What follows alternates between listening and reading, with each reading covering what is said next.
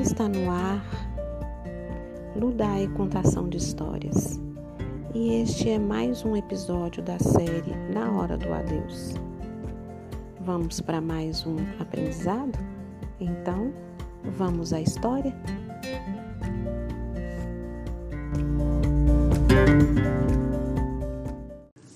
Na Hora do Adeus, pelo Espírito Luiz Sérgio, psicografia Irene Pacheco Machado. Capítulo 24 À espera de um ente querido. De volta a um dos cemitérios mais bonitos do Brasil, muito bem cuidado, apresentando os túmulos todos iguais, olhei o pátio com suas cruzes e reparei que muitos espíritos ali conversavam, alguns sentados na grama, outros passeando de mãos dadas. Por que eles gostam de passear aqui? Existem tantos belos parques, montanhas, enfim, lugares lindos lá fora, exclamei. Luiz, você acha feio este lugar? Ele é lindo. Pode ser lindo, Plácido, mas cada campa representa o fim de uma época em nossas vidas. Tem razão, Luiz. O túmulo é a porta pela qual adentramos o mundo espiritual. Não me contive e me aproximei de uma irmã de seus 40 anos, que passeava de mãos dadas com uma moça de 22 anos, mais ou menos. Boa tarde, irmãs. Que dia lindo! Henriqueta, a mãe, respondeu-me. Boa tarde, tem razão, o dia está belo. A brisa acaricia o nosso corpo, tocando em nosso coração, despertando nele o amor a Deus, pois em cada gesto da natureza ele se manifesta. As irmãs gostam de passear nesta estação? Não, querido irmão. Encontramos-nos aqui à espera do nosso querido Antero, que muito em breve retornará à sua verdadeira pátria.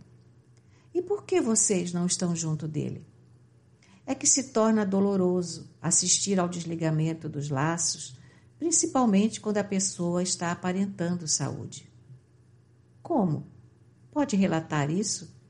Sim, Antero é um homem de negócios, conceituado empresário, porém jamais se preocupou com a saúde e esta não se encontra nada bem. A irmã não pode ajudá-lo? Não, irmão. O corpo de Antero está se tornando uma casa velha e sem condição de lhe abrigar a alma, que logo se libertará. E como espírito liberto do corpo perecível, esperamos que bem receba o chamado de Deus. Quanto tempo faz que a irmã desencarnou? Cinco anos. E a sua filha? Menos de um ano. E o Antero ficou sozinho? Não. Com dois anos do meu desencarne, ele se casou de novo e é muito feliz. Tem uma filhinha. E por que ele vai desencarnar? Irmão, o seu fluido vital está diminuto. Todos nós temos o tempo certo de nascer e de voltar para o mundo espiritual. Despedi-me delas e juntei-me ao grupo que se aproximava da capela mais simples da estação. Henrico, perguntei, por quanto tempo ainda Antero ficará em seu corpo de carne? Ele ainda tem fluido vital para dois meses, mas é possível que desencarne antes, pois os seus órgãos vitais estão muito mal. Mas Henrico, constatei que Antero construiu agora um lindo edifício Empreendeu vários negócios em total êxito e tudo terá de largar. É pena, Luiz, que o encarnado nada faça para compreender o valor da encarnação e viva correndo em busca do ouro, sem procurar o embelezamento de sua alma. Antero sofreu muito com a volta da esposa para o mundo espiritual e ainda mais com o da filha, que desencarnou por acidente na flor da idade. Mesmo assim, continua pensando que a vida é somente ganhar dinheiro. Mas ele é um bom homem, ótimo marido, excelente pai. Sim, bom ele é, mas o dinheiro fez dele uma presa, lutando a cada dia para acumular mais bens. Jamais lembrou-se de que todos nós precisamos buscar a Deus para melhor compreendermos a vida e a morte calamo-nos, sem argumentos. Na Hora do Adeus, pelo Espírito Luiz Sérgio. Psicografia Irene Pacheco Machado. Capítulo 25 Caio colhe o que plantou. Um jovem se debatia junto ao corpo e a família gritava em total desespero. Os técnicos, ao lado do espírito e dos corpos de Caio, tudo faziam para que ele compreendesse o que estava ocorrendo. Apavorado, notando tudo o que se passava, Caio sofria vendo a mãe e o pai chorarem. A capela era um soar de gritos e revolta. Onde está Deus que não compreende a dor de uma mãe? Meu filho, tão jovem, bonito e bom, é levado sem piedade. O que aconteceu ao jovem Henrico? Droga. Drogou-se a tal ponto que o corpo físico explodiu. E os pais sabem que foi a droga que o matou? Saber sabem, mas relutam em aceitar o que os médicos disseram. E o atestado de óbito? Parada cardíaca. Jamais esses pais iriam aceitar um atestado que comprovasse a dependência do filho. Caio se debatia no corpo, repleto de fluido vital. E agora, o que fazer? Como dispersar esse fluido? Para esses casos, existem equipes de alto gabarito para atuar no perispírito. Caio sofria como se estivesse ainda encarnado. Plácido indagou: Ele está mesmo desencarnado? Os laços me parecem tão amarrados ainda. Se vocês olharem bem, verão que Caio cometeu suicídio. Os seus laços não se desataram, romperam-se, e isto causa dores terríveis ao espírito. Fixei a vista em Caio e vi que os fios, destruídos pela violência da overdose, estavam todos embaraçados, sem direção a tomar. A família nada fazia para ajudá-lo, eram lágrimas, gritos e revolta. E os amigos que ali se encontravam só falavam mal do garoto. Diziam que era viciado desde os dez anos, que batia na mãe e nas irmãs, que furtava a família. E Caio os ouvia. Queria levantar-se, mas a overdose tinha atingido tanto o cérebro que este se encontrava em desequilíbrio. Os ditos amigos criticavam-no, mas quando se aproximavam da família de Caio, diziam: Que pena, um menino tão bonzinho. Como pode alguém ser tão hipócrita? indagou Pamela. Os vizinhos não gostavam de Caio, pois ele provocava escândalos e mais escândalos. Ali ficamos e ninguém orava. O sofrimento de Caio era imenso mesmo quando o sacerdote orou por ele, pois longe de Deus esteve a vida toda. Zangou-se com as orações do sacerdote. Enquanto este falava sobre o Evangelho, Caio era só indiferença.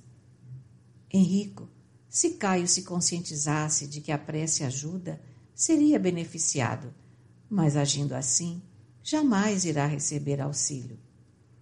Sim, Luiz, se ele se lembrasse de Deus agora, sua dor seria aliviada.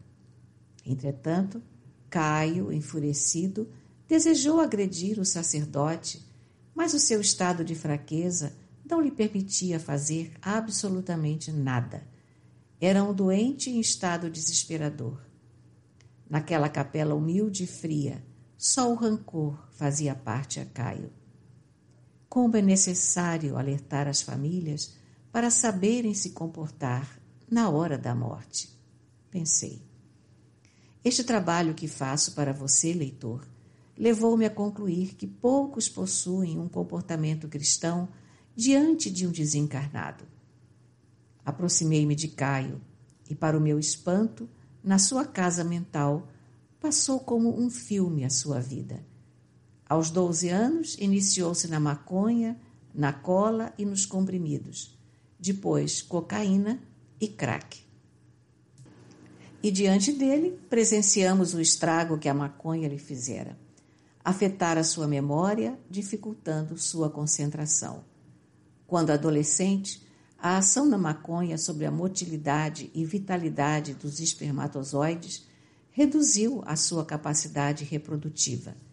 Como ele a consumia cada vez mais, seus brônquios foram afetados, e não só eles. Com a ingestão de grande quantidade de tetrahidrocanabiol, o THC, ficou alterada a capacidade funcional do seu cérebro. Depois partiu para outras drogas quando ocorreu a overdose. O desespero daquele menino levou-me a orar junto dele. Olhou-me e indagou: Também gosta? Gosto muito de Deus. Só Ele pode salvar a juventude. Saia daqui. Não basta o coroa fantasiado, ainda vem você com suas ladainhas? Engana-se, Caio. Eu posso falar porque sou um espírito. Há muito deixei o corpo de carne. Que? Você é um morto? Não, não morri, porque os filhos de Deus não morrem. Ressuscitei para a vida eterna. Como eu me droguei. Estou mais doidão que das outras vezes. Caio, ore. Já tentou sair desse corpo que apodrecerá? Ele olhou o seu corpo, o estado da sua fisionomia, notando uma gosma que saía das narinas e da boca. Quem é esse doidão? É o seu corpo físico. Meu? Espantou-se, apalpando-se. Como pode? A droga me dividiu ao meio? Não, este corpo vai ser enterrado. Ele, a terra pertence. E este outro, mostrei o seu perispírito, vai acompanhá-lo sempre. É nele que estão registradas as lembranças. Se você brincar, vai ser enterrado junto ao seu corpo físico. E o que você tem com isso? O corpo é meu e faço dele o que quiser. Então, não está mais aqui quem falou. Boa viagem e se divirta na cova fria e repleta de vermes. Cara, você é mais doido do que eu. Ajude-me. O que posso fazer para decolar e subir aos céus para ganhar umas asinhas? Nada, a não ser se arrepender e buscar Deus. Como pode um jovem como você falar tanto do Corão? O que eu quero mesmo é ir para o inferno e encontrar os meus ídolos. Você, seu coroinha dos diabos, me deixa em paz. Nisso, Henrique ao meu lado já me segurava o braço, retirando-me de junto de Caio. Quando olhamos, os seus amigos afins se acercaram do caixão, dando boas gargalhadas. Em vão, os socorristas tudo faziam para levar Caio para um pronto socorro de ajuda aos drogados. Fui saindo devagar, sem olhar para ninguém. Queria fugir dali. Era demais para o meu espírito. Calma, Luiz. Cada homem recebe de acordo com o que plantou.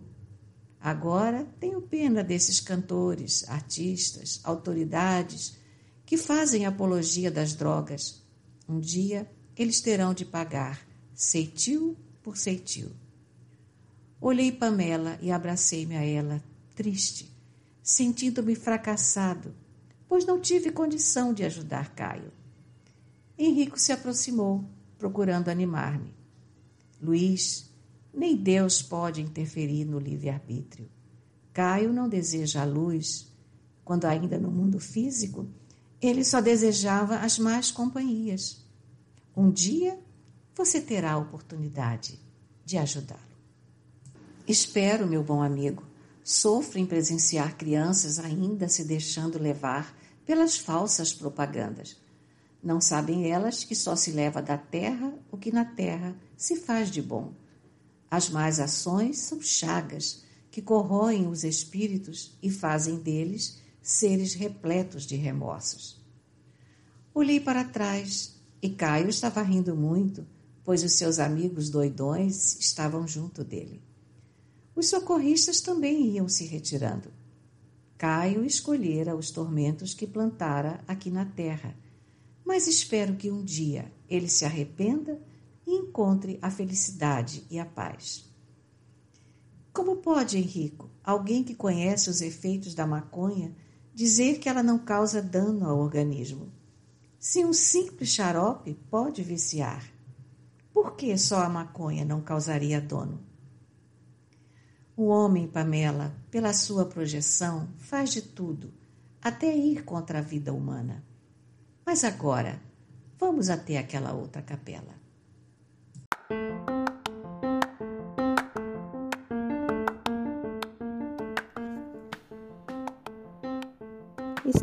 Volta e espero que estejam gostando das nossas histórias.